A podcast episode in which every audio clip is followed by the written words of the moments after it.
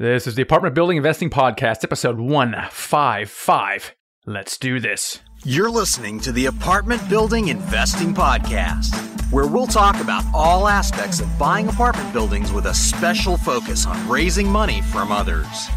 And now, your hosts, Michael Blank. Hey there, this is Michael Blank. Welcome very much to the Apartment Building Investing Podcast. Today on this show, I have Andy Tanner, rich dad advisor to Robert Kiyosaki. His focus, paper assets.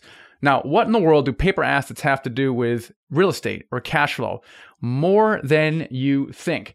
Actually, Andy talks about uh, how you can actually generate cash flow from stocks from owning stocks and how you can use it to uh, in complement with a real estate strategy we talk about how do we hedge against a declining market we also talk about why knowing about paper assets and the macroeconomic issues are important to real estate investing fascinating interview with Andy Tanner. He's been around for a long time, 11 years, Rich Dad Advisor. He's got two books out. One is called Stock Market Cash Flow under the Rich Dad umbrella. The other one's 401k uh, Chaos about why the 401k system is fundamentally broken incredible, incredible interview. And we'll get into that in just a second. Just want to point out that our Dealmaker Live mega event is scheduled for July 25th to 27 in Dallas at the Hilton Anatole in Dallas. It's going to be the largest event we'll ever have done. And it's going to be in the middle of summer. The hotel is awesome. It's got a water park attached to it. We have the who's who in the multifamily industry. Every influencer, every big hitter is going to be there. But it's all about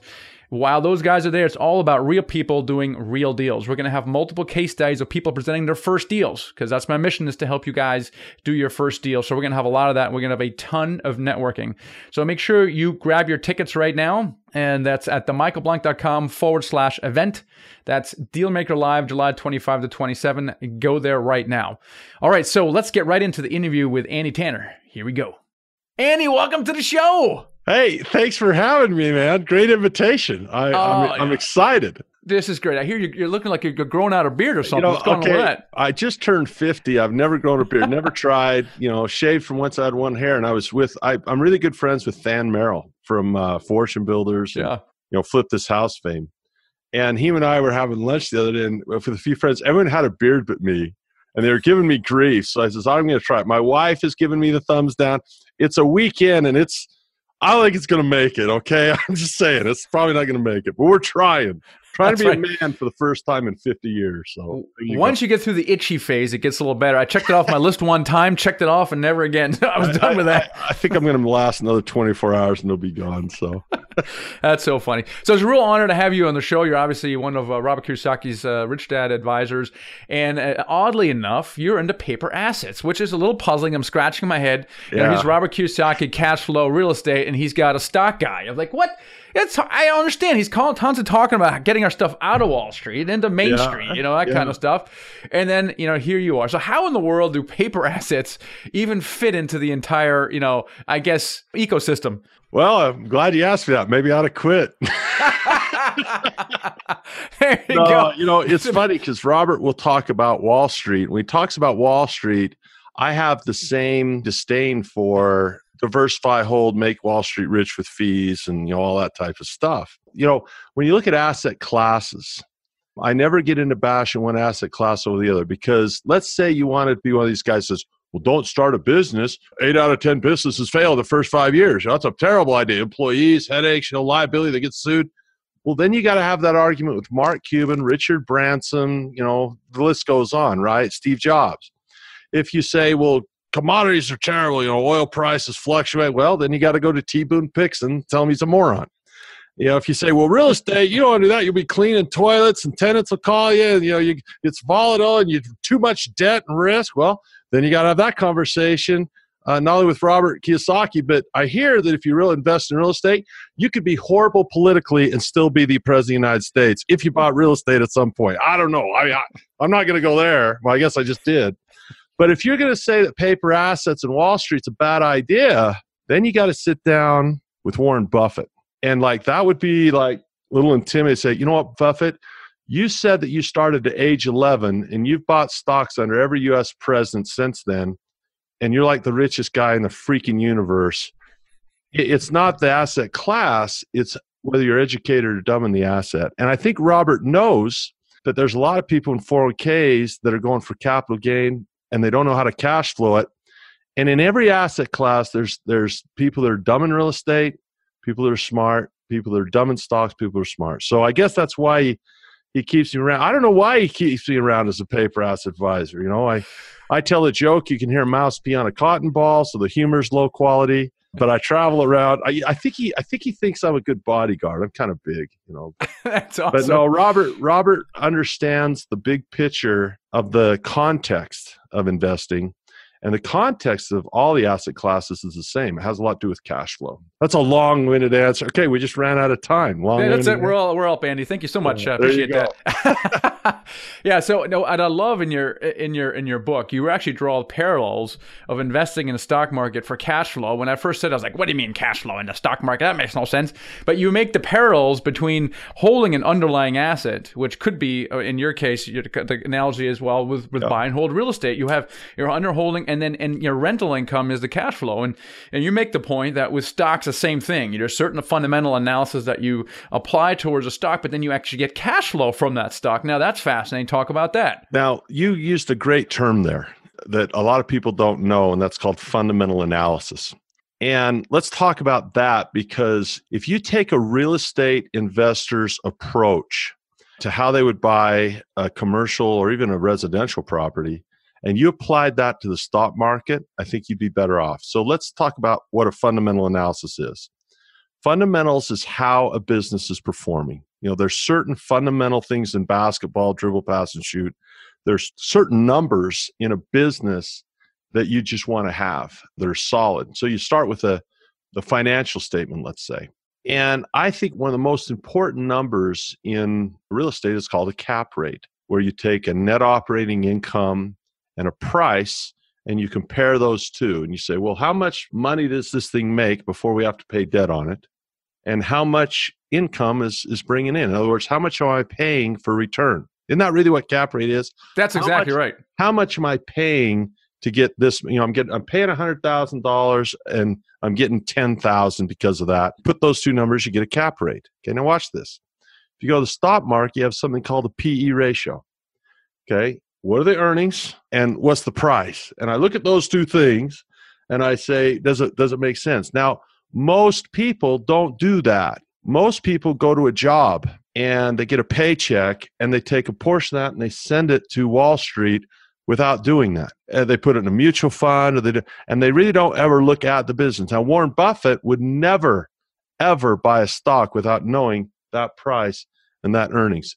Just yesterday, Berkshire Hathaway came out with their annual letter that, that Warren Buffett writes. And he said, Hey, I made a mistake. I paid too much for Kraft Heinz. You know, they helped put that deal together, paid too much for it. Price, earnings, I paid too much. And so if a guy takes that approach, you're going to buy better real estate because you're going to compare that cap rate to all your other opportunities out there and say, is this the right one for me? Well, you're the same with the stock. Rental property is a business. As a customer called a tenant and they pay you called rent, uh, it's the same thing. In my mind, it's not that much different. The numbers are the same, but most people don't flip houses. You know, you might flip and uh, you know flip a few, but most people want to have that cash flow. Well, a dividend is the profits, and dividends can be huge if you buy it at a good price. And as it gets higher, if your cost base is low, you can get 10, 20% over time return on a dividend. So I love cash flow. Uh, I love the mindset of it. I don't like just throwing money at the market for no reason because I'm supposed to because I got paid.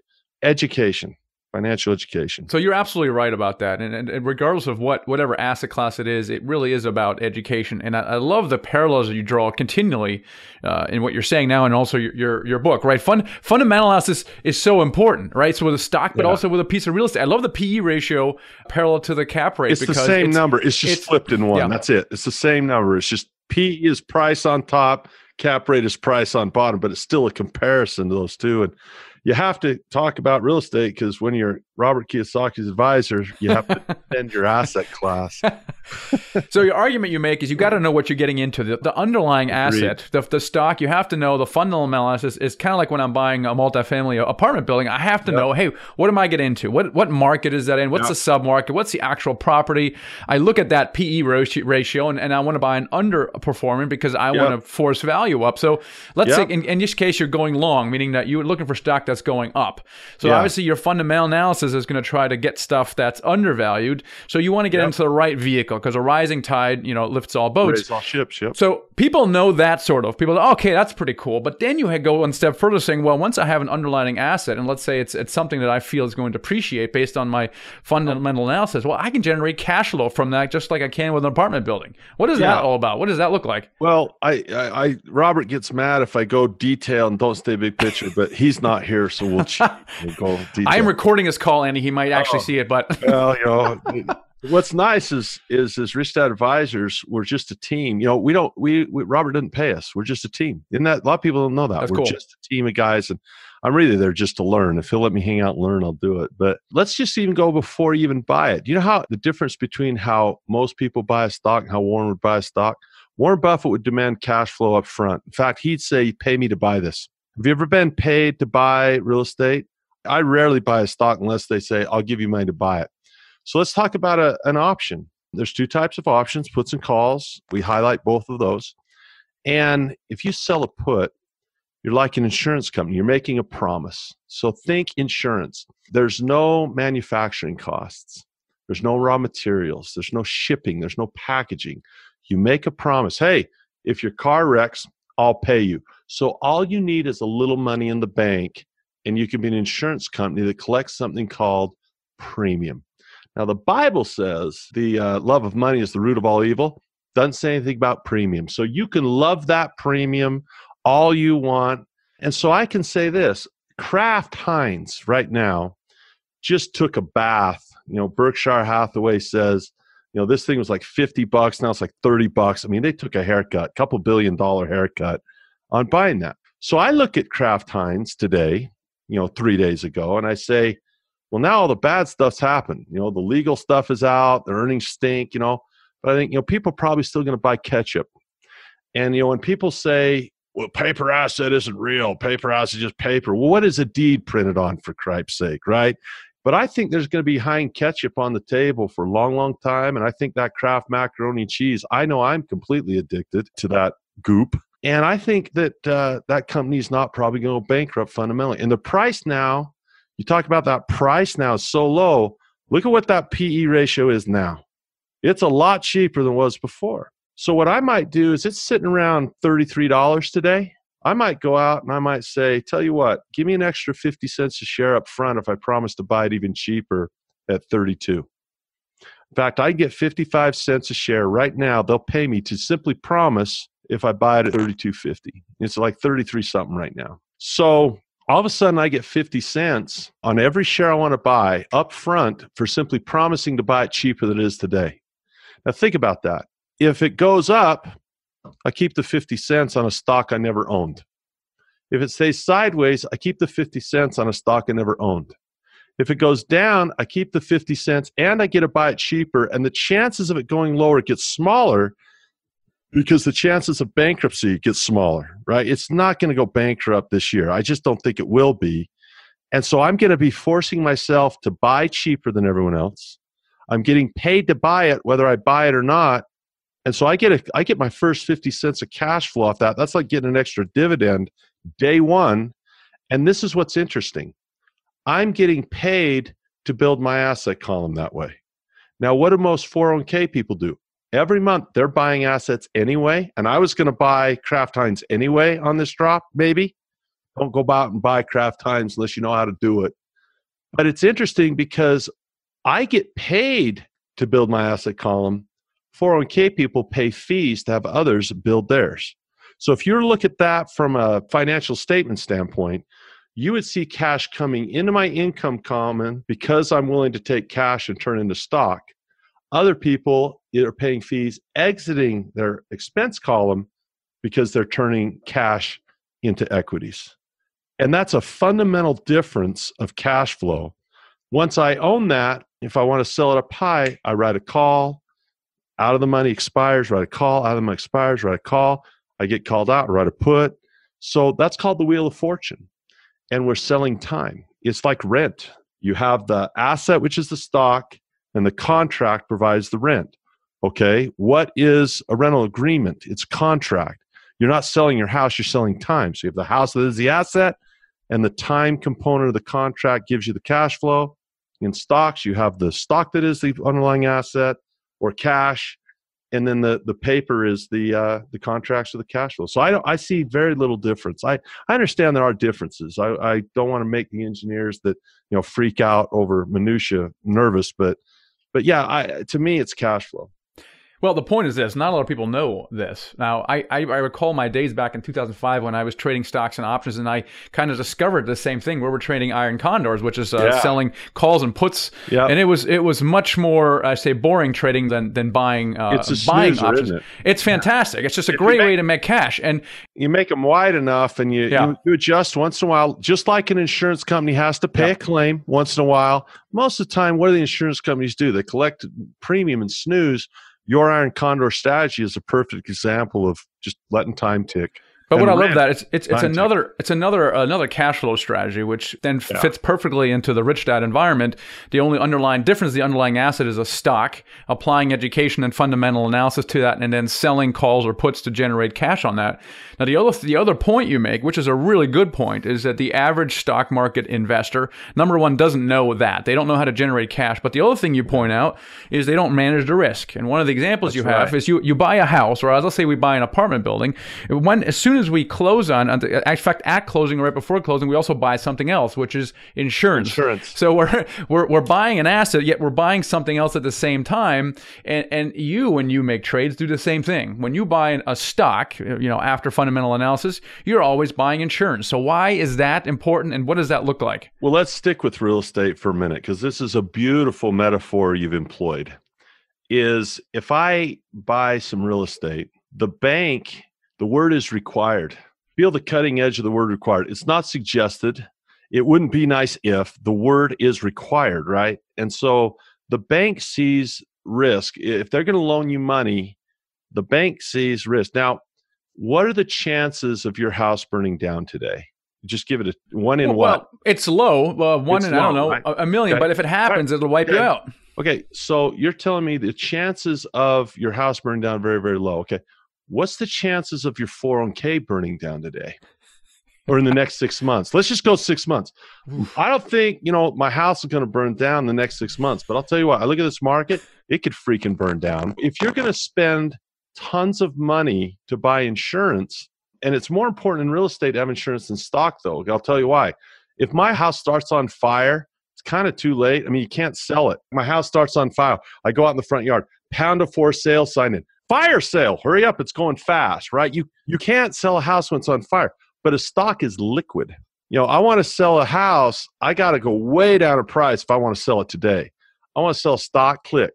But the point you make is is we talked about options and contracts. Well insurance is on a house is you pay a premium and now you are secure financially if that house burns down. Might even get a better one out of it. The same is true with this. Now the best example I can give you of this in the stock market is with an investor named Mark Cuban. And Mark Cuban had this company called broadcast.com, and he says, let's broadcast baseball games around the world via the internet. And there was this old company that's suffering from obsolescence risk called Yahoo. And that's what you say when your stock falls down the roller coaster, I guess. But he went, Yahoo said, We want to buy your company, but we don't want to pay you in cash. We want to pay you in stock. $3 billion worth of stock. So he gets $3 billion with Yahoo stock around 100 bucks a share. Well, he's being interviewed on 60 Minutes by Steve Kroft. And Steve Kroft says, Well, you know, you got all the stock. Yahoo went to five bucks. How come you're still owner of the Dallas Mavericks? How do you keep your money? And I, I knew it went over everyone's head because Steve Kroft didn't understand it, the interviewer. Mark said, Well, I was covered mm. and then some. And what he meant was is he had purchased contracts, insurance, small amounts of money, insurance that locked in his ability to sell. In other words, he paid someone money, says, guarantee me that you'll buy at this price. And this is sophisticated stuff, I guess. You know, if you don't know it, it seems so. But Cuban was able to sell high because of contract, even though the price went down low. Just like your insurance company is going to pay you top dollar and the house is crummy. And the and the word that Cuban used was I was covered and then some, meaning he had been like Eddie Murphy in Trading Places, where Eddie Murphy's playing with the Duke's vase. And he's saying, Oh, this is my vase. I can play Harlem Globetrotters with this vase. He drops the vase and it shatters. And he goes, That was a fake, right? And Mortimer says, Well, no, it's worth 30, we paid $30,000. But it seems to me that we insured it for $50,000. you just made us 15,000 or whatever it was, right? And and so, you know, it's a simple concept that Eddie Murphy can understand dropping a vase, insuring things. Well, you make a great point that when you buy real estate, you got to have that insurance. The bank requires it. And yet, the two great assets I think the average American would think they have is their house, which isn't really an asset, and their 401k. And that's where they're to you know, if they had to sell everything, come up with money, you could sell your house and liquidate your 401k. They spend money every month insuring their home. 401ks have zero money, absolutely no money to insure against the systemic crash. And when you look at our financial statement in the United States at, you know, 22 trillion in debt and another 150 trillion off balance sheet and closing in on another trillion dollar deficit over the next 2 years, that's going to be brought to bear. There are storm i mean if if my neighbor is playing with matches i need fire insurance. If my congress is playing with matches i need fire insurance. Well i'm going to ask you about that and hold that hold that thought just for a second Andy but the mechanics is now i'm curious. So this hedge against the falling stock price is that did that involve buying the puts? Yeah it does. Um, okay which costs money which is that premium you're talking about yeah, I mean, if I were to bring up on my other, I got all these computer screens all I over. I love it. If I brought up one on my computer screen over here, I could bring it up and give you a live quote of what it would cost right now if they wanted something accurate. But you can do it for pennies on the dollar. I mean, you can get insurance on stocks for pennies, and you can actually look at your whole portfolio and do something called beta weighting and just buy a simple contract on the S&P 500 and then if it dives. Now, let me show you something really cool about this and I'll take this a step further for real estate, okay? There's an ETF, an exchange traded fund called the IYR. And the IYR is a real estate fund and it tracks US real estate, okay? And I invest in real estate. I invested in some syndications in 2018, bought into some nice property, a couple of properties in Texas, two different syndications, one in Fort Worth and one in Austin. And so uh, you know, Kenny's it makes me nervous because Kenny's you know doing less buying, and but these look pretty good for me from a fundamental analysis standpoint. There's this thing called the IYR, and it's a systemic, you know, real estate. Uh, let's bring it over to my other screen from here to over to here if I can.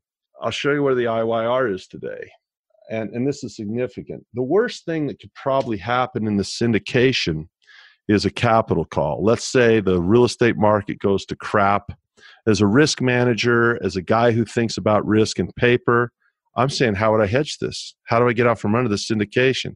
I don't want a capital call. I don't want to call them and say, well, our, our renters left and the market's soft and you know we have all this debt now and we're our cash flow. The dollar got stronger. You know we're, we're getting less rent because of a strong dollar. We need a cap call, right? Well, you know the risk in my real estate investments in these syndications, I believe, is what we'd call systemic meaning that as far as the individual fundamentals, it's got solid management, solid locals. You know, Austin has jobs coming out their their ears right now. Everyone in California hates the regs and the taxes. They're moving to Texas. I mean, there's got there's good fundamental reasons I'm rationalizing this investment, but a national systemic crash with all the leverage and all the debts that's out there is brutal. So what people don't understand is is if a real estate market falls, uh, it's going to fall on the IYR. And the IYR right now is at $84.18. Well, if I go into this and I find me a nice put option, oh, let's just say I want it short term. Let's just say, oh my gosh, it's kind of like in 2007 when things started going fast. I can get in right now. I could buy insurance on this and I could let's say I want to insure it instead of at the 85 where it is today, maybe I just say, look, I'll go $10 so I don't get wiped out on it. And I start making money, say at, at 77. To buy that put option right now, it costs me 35 cents. So I could insure that entire $84 investment for 35 cents. And all I have to do is take how much money I have in that syndication and find a comparable amount of money to insure in the IYR. Won't be dollar for dollar, but if the IYR falls, that insurance company, the IYR goes up when the money I put in that syndication goes down. And then I can write it out and let it come back up again. So I can do the same thing, Mark Cuban. So I can actually insure my real estate investments by knowing how to do it with paper assets because I understand systemic risk. Because if we have a systemic blowout in the real estate market, I'll go into paper, I'll capitalize the heck out of that, make a boatload here, which insures my real estate investment over here. Brilliant. Well, I love that. I know it's brilliant. I'm uh, just a, I love it. Hey, I'm just I'm just a dumb stock guy. You real estate guys know how to short the dollar, and you know, I'm just a dumb stock guy. Love, I love that. That's that's just fabulous, right? And people say, well, what if it goes to hay in a handbasket? Great, because I'm insured and I'm I'd be covered, excited. and then some. I'd be excited because I'd be compensated for my real estate through the paper contract, but I'd still own the real estate. That's right. Exactly, and, and, and the, and the probability that the real estate will go to zero is not very very high. But no, it isn't, and I still get the debt on the real estate, which I love. Right. So right. I get a short the I get a short the dollar on the real estate, but I get a short the real estate with the market. Think about that. I get a short the dollar with the debt on the real estate, and I get to short the real estate with contracts on the market. It's it's cool. I think one of the things you say, I read it somewhere in one, in one of your books, is that the rich learn to predict the future right? It's a really important skill to, to do that. Yeah. You know, how do you how do you do that? What can one do well, to kind of tr- start well, first, to predict the future? Well, first of all, thanks for reading my book. Uh, that's five people now. Uh, my my mom, my dad, me, my wife, and you. So we got five readers. And please, if you do my audio book, not while driving. I've been told it was a sleep aid. I was really nervous about writing my book because you're worried about one star on Amazon. And I got five stars. I was excited. I thought I'd read the comments and it said, great sleep aid non-habit forming. So I'm glad you, you stayed awake through the book. But we well, first talk- of all, stop that. That the thing is a, a, fabulous book. Just because I have some background in trading stocks and options, and it was is probably the single best book on uh, that covers a topic. And you have more than just a one five star review. But I just want to say that. And the book that, by the way, is called Stock Market Cash Flow. Yeah, we have so, two books. We yeah. all can I do a plug? Am I allowed? Yeah. Yeah, oh please plug away. We have two books. Stock Market Cash Flows, my Rich Dad book, and I wrote one called 401 Chaos, which is a really important book. Right. Uh, that's the one that really came out of my heart was the problem with 401ks. Anyway, predicting the future. You know, think about this uh, concept for a minute. If we are we taking too much time on this? Are we okay to talk on this? Yeah, just take a okay. few minutes because I'm going to ask you what you think your outlook is right after that because okay. you st- kind of started down the road a little bit. So before we talk about how you predict the future and the secret sauce to that, talk about the value of that skill if you had your choice between accurately predicting the future and $100,000, you know, what would a listener or a viewer in this case take? So let's not take mm-hmm. this question lightly because, you know, they call Buffett the Oracle of Omaha. And people really don't understand that, that predicting the future is not nearly as tough as people think it is. So please consider as we answer this question, or, or at least try to, you know, how valuable is that skill? If you could really look into the future and and a way to do this is there's a movie called back to the future which dates me. If you've watched it you know you're probably a middle-aged uh, guy trying to grow a beard that can't. But there's a villain in that series. There's like three back to the futures i think. Biff is like the bully right? He's the bully. And in one of those he gets in the delorean and they get it up to 88.8 miles an hour and he goes into the future and if you remember, what does Biff go in? He goes in, he shoplifts because he's a crook, and he steals a sports almanac. He doesn't rob a bank. He doesn't look at where stock prices are going to be. He steals a sports almanac. And then he comes back to the past, and now he's got the future in his hands, and he becomes wildly wealthy because he becomes a sports betting guy, right? So having the future in your hands is is worth a lot. So there's a couple different ways to do it. The first one I would say is this a formula. Policy and mm-hmm. demographics will give you the future. policy and demographics will give you the future. Now, what, what, what do we mean by this? Well, there's a movie called The Big Short, and it's you know it's not for the kiddies. It's entertaining for sure. But it's it is funny. They have these vignettes to try to explain what a collateralized debt obligation is because the average person isn't going to get that. So they try, right? And they say, here's a CDO, and they try to explain it. But when I went to see that movie, I went with my buddy Patrick Donohoe. You know, uh, our wives weren't interested in the big short. And we were listening to the people, and they really didn't understand the big short, but they understood that these guys had information about something that's going to happen in the future. In other words, they said, here's this debt and this is about the time where it's going to go south and we see this happening before and everyone's like god i wish i had some insight like that. I wish i could see something that was going south and sour. And i'm laughing because it's all around us. So let me give you an example. Policy. We have a policy in our country that when you hit a certain age we'll pay for your health care now that's not borrowed money that's promised money. So to understand this a person has to understand unfunded liabilities versus bonds. When we issue a bond, when the Treasury calls up Congress, say they're out of money, Congress raises the debt ceiling and says issue bonds. So they'll up it by another trillion or you know whatever they need to. What's a trillion now and here again among friends? And so they issue these bonds. That's borrowed money. Promised money is different. Promised money is when I tell my son, like, let me put it this way if I borrow money to buy a car, that's on my record. The bank knows it. The credit agents know I'm, I'm in debt. I borrow money. But if I promise my son, you get good grades, I'll pay for your college. He gets good grades, knocks on my door. The world doesn't see that. It's a promise.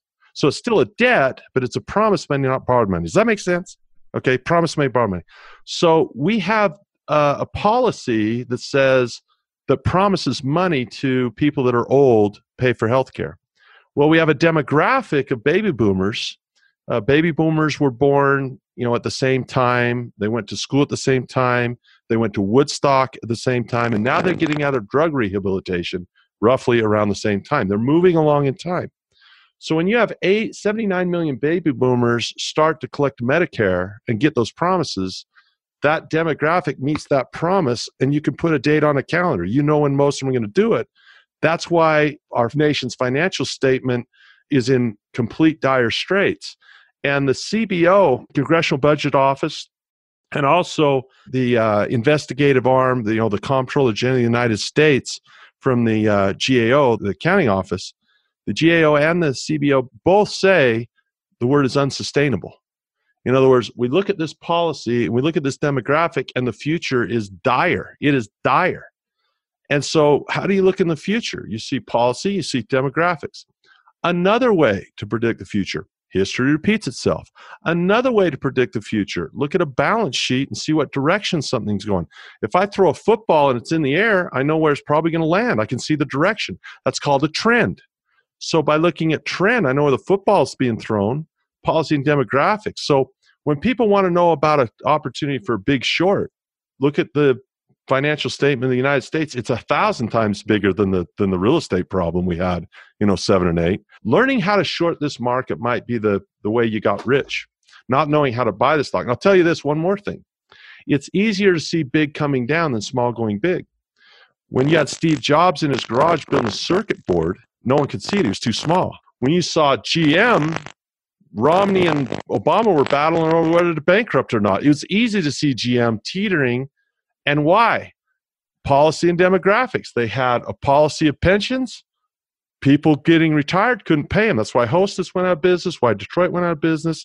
Easy to see the future, policy and demographics. So there's a thousand dollar answer to a 10 cent small question, long winded, but it's so valuable to see the future. So, where do you see the football going in uh, 2019 and beyond? Oh, prediction pain um, it's like Clubber Lang, right? What's your prediction for the fight? Pain.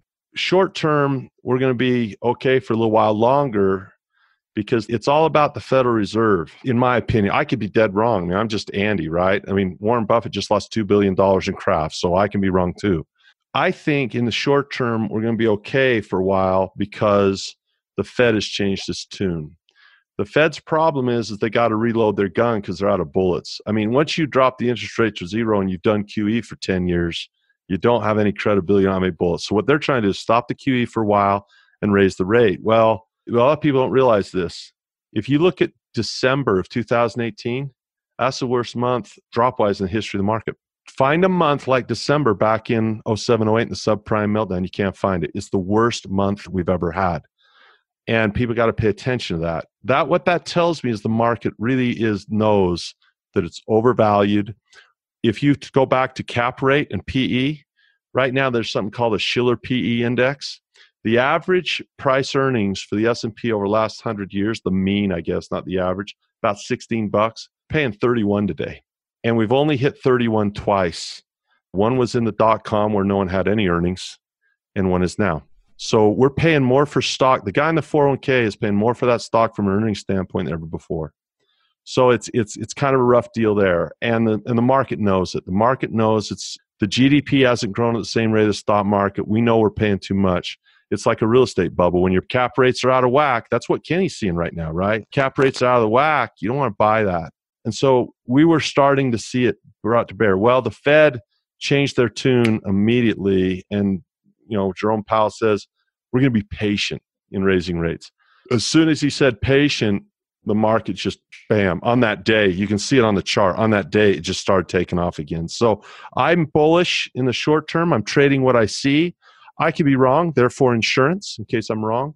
So the short term i'm a little bit more bullish. In the long term i've been bearish for a long long time. You know i just don't I, I don't know the exact date but if you have the insurance you don't need to know the exact date if you have insurance you don't need to know when your house burns down that's another thing about predicting the future uh, you can prepare for it without predicting it. Boy Scout, be mm-hmm. prepared, have insurance on your house. You know, Mark Cuban, they think he's brilliant for having that insurance on Yahoo. Well, if he really thought the market was going down, he wouldn't have taken stock, he'd have taken cash. The only reason he traded for stock is he thought the stock was going up. Wasn't that he was a brilliant guy. He bought insurance. It's like it's like you wrecking your car. I say, amazing you bought insurance knowing that would happen on that day. You're brilliant. So it's not that tough. So I hope that gives you your answer. I'm I'm short term bullish, long term extremely bearish, extremely bearish long term. What role do you see in, in, in real estate in that? Uh, because what you talked about overall the stock market, there's not necessarily a correlation between that yeah. and real estate, but then you also talk about the deval the inflation is a real problem. Well, there's well, a problem, a- but so what what role does real estate uh, or what benefits are there in buy and hold real estate in in, in this kind of scenario? Well, there's a huge correlation, actually. I don't think the stock market and, and uh, real estate are non correlated. If you look at all the charts in 07, 08, they're all, they all suck, and then they came up, and interest rates matter. I care about things like housing starts. I look at that report because when people buy houses, they put all kinds of stuff in them, and stocks go up. Uh, construction goes up, you know, paint, all that stuff, you know, materials go up. And so I think there is a big correlation. I look at the charts and, you know, houses are expensive. We're paying, you know, a lot for homes right now. That doesn't mean you can't find good deals because there's always distressed people. There's no such thing as a distressed property. It's a distressed person that owns it. And so there's always going to be divorce. There's always going to be people that need cash, that value cash more than time. So I don't think you stop looking for real estate deals. You do a fundamental analysis. And if it works, you can buy it. But I think that the real estate market has cycles as well, just like the stock market. And I think a person in real estate would be wise to learn how to hedge with paper, as I talked. It's at least an option to look at as a possibility. That's how you hedge a 401k or any investment. You can hedge any investment gold, silver, oil, real estate, pork bellies with paper. And it's the best hedging, is the fastest hedging you can do. The reason I like real estate is not the real estate. I don't care about real estate. What I love is the debt because when you talk about predicting the future, let me put it to you this way why I love real estate and why I think people should learn about real estate and why I invest in real estate.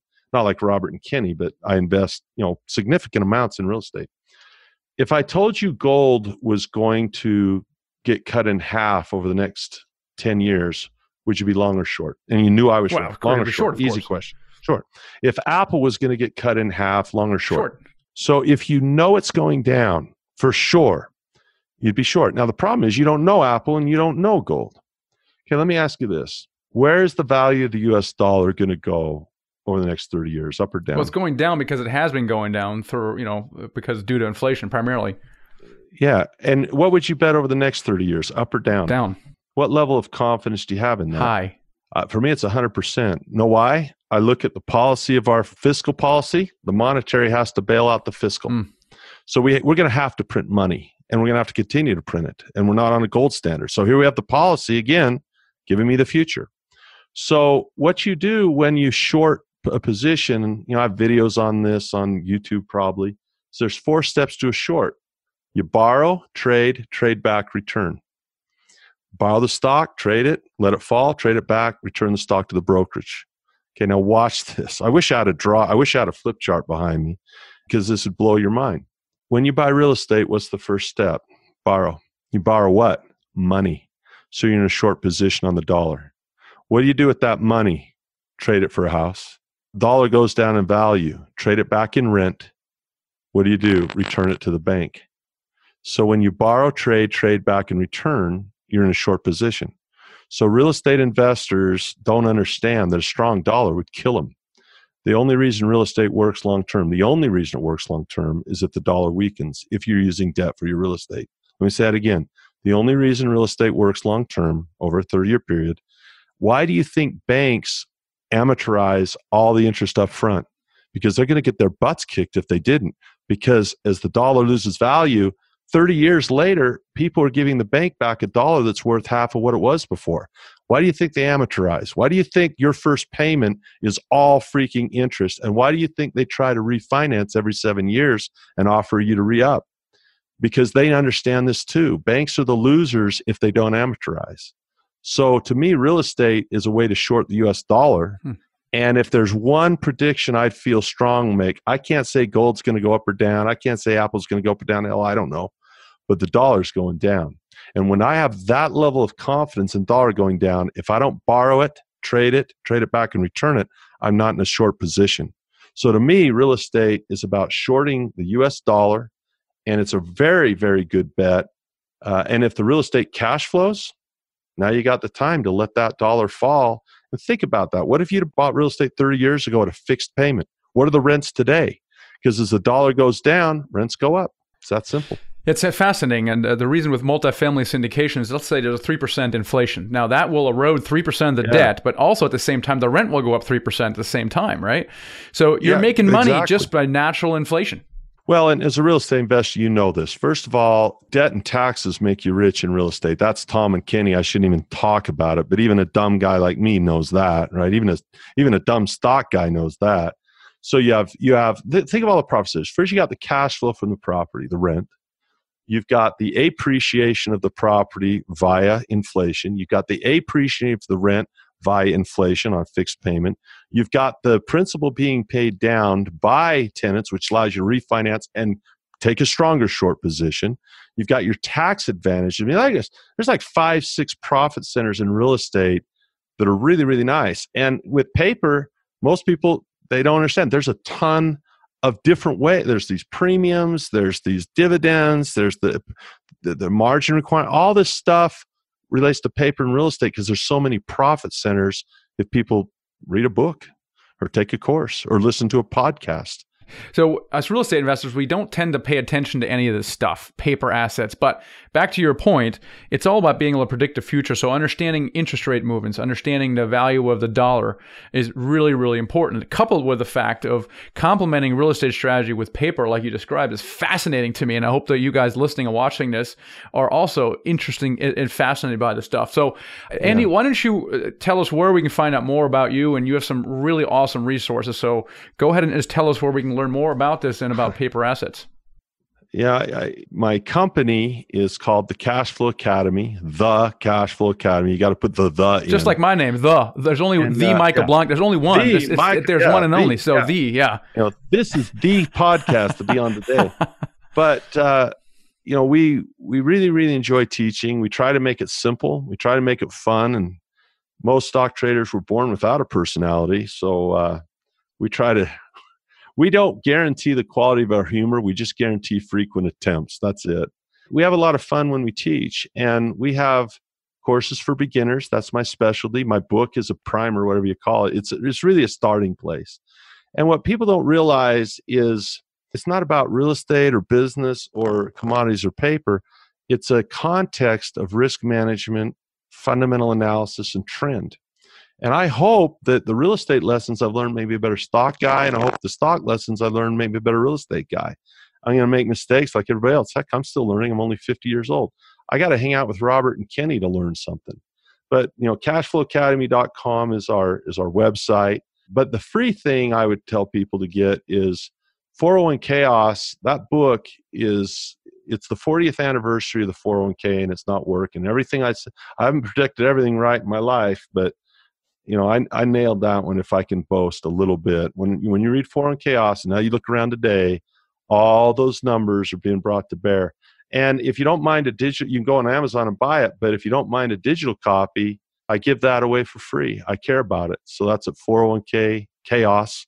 You know, Google 401 chaos and you can find that website and download it for free. So those are some of the resources we have. And I'll do a YouTube once in a while, you know, stuff like that. Yeah, that's awesome stuff. We'll put all stuff in the show notes as well.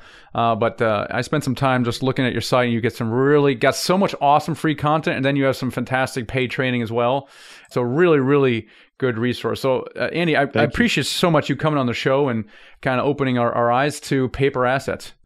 Well, I hope I wasn't uh, too long winded in my answers, and I hope my beard wasn't. This isn't even a beard. It was a little distracting. I, I gotta be honest you know they they say I have a face for radio, but my wife found this webcam from probably 1995 or whatever. But if it was in high definition, it'd be worse, I suppose. But you're a delight, and you're so fun to talk to, and just not only in my behalf, the Rich Dad advisors love you, and Rich Dad loves you.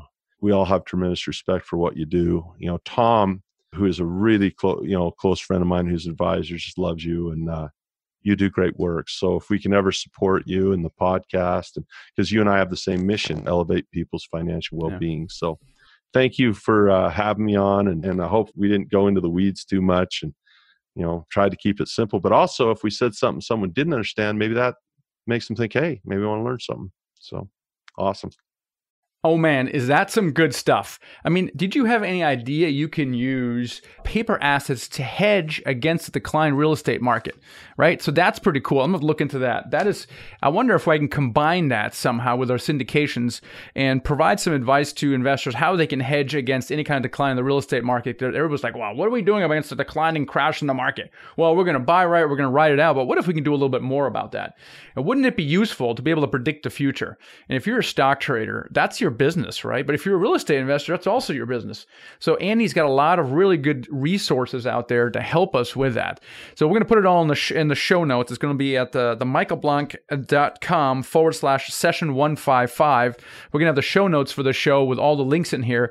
But go head on over to thecashflowacademy.com, and uh, that's Andy's uh, Andy's site. He's got a, a variety of really free stuff, blog articles, YouTube, kind of like like I do, all about paper assets, about hedging about calls and puts and all that stuff. And then he's got the Cash Flow Academy, where you can subscribe for a monthly fee and actually look over shoulder about the trades he's doing. That is cool.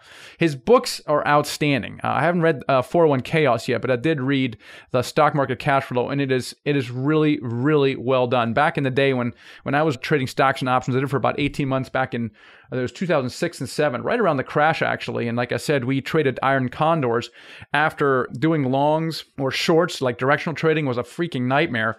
Uh, but selling calls and selling puts, uh, what he, exactly what Andy describes in a way to generate cash flow from the underlying stock market is a stock uh, itself is is that's the way to go.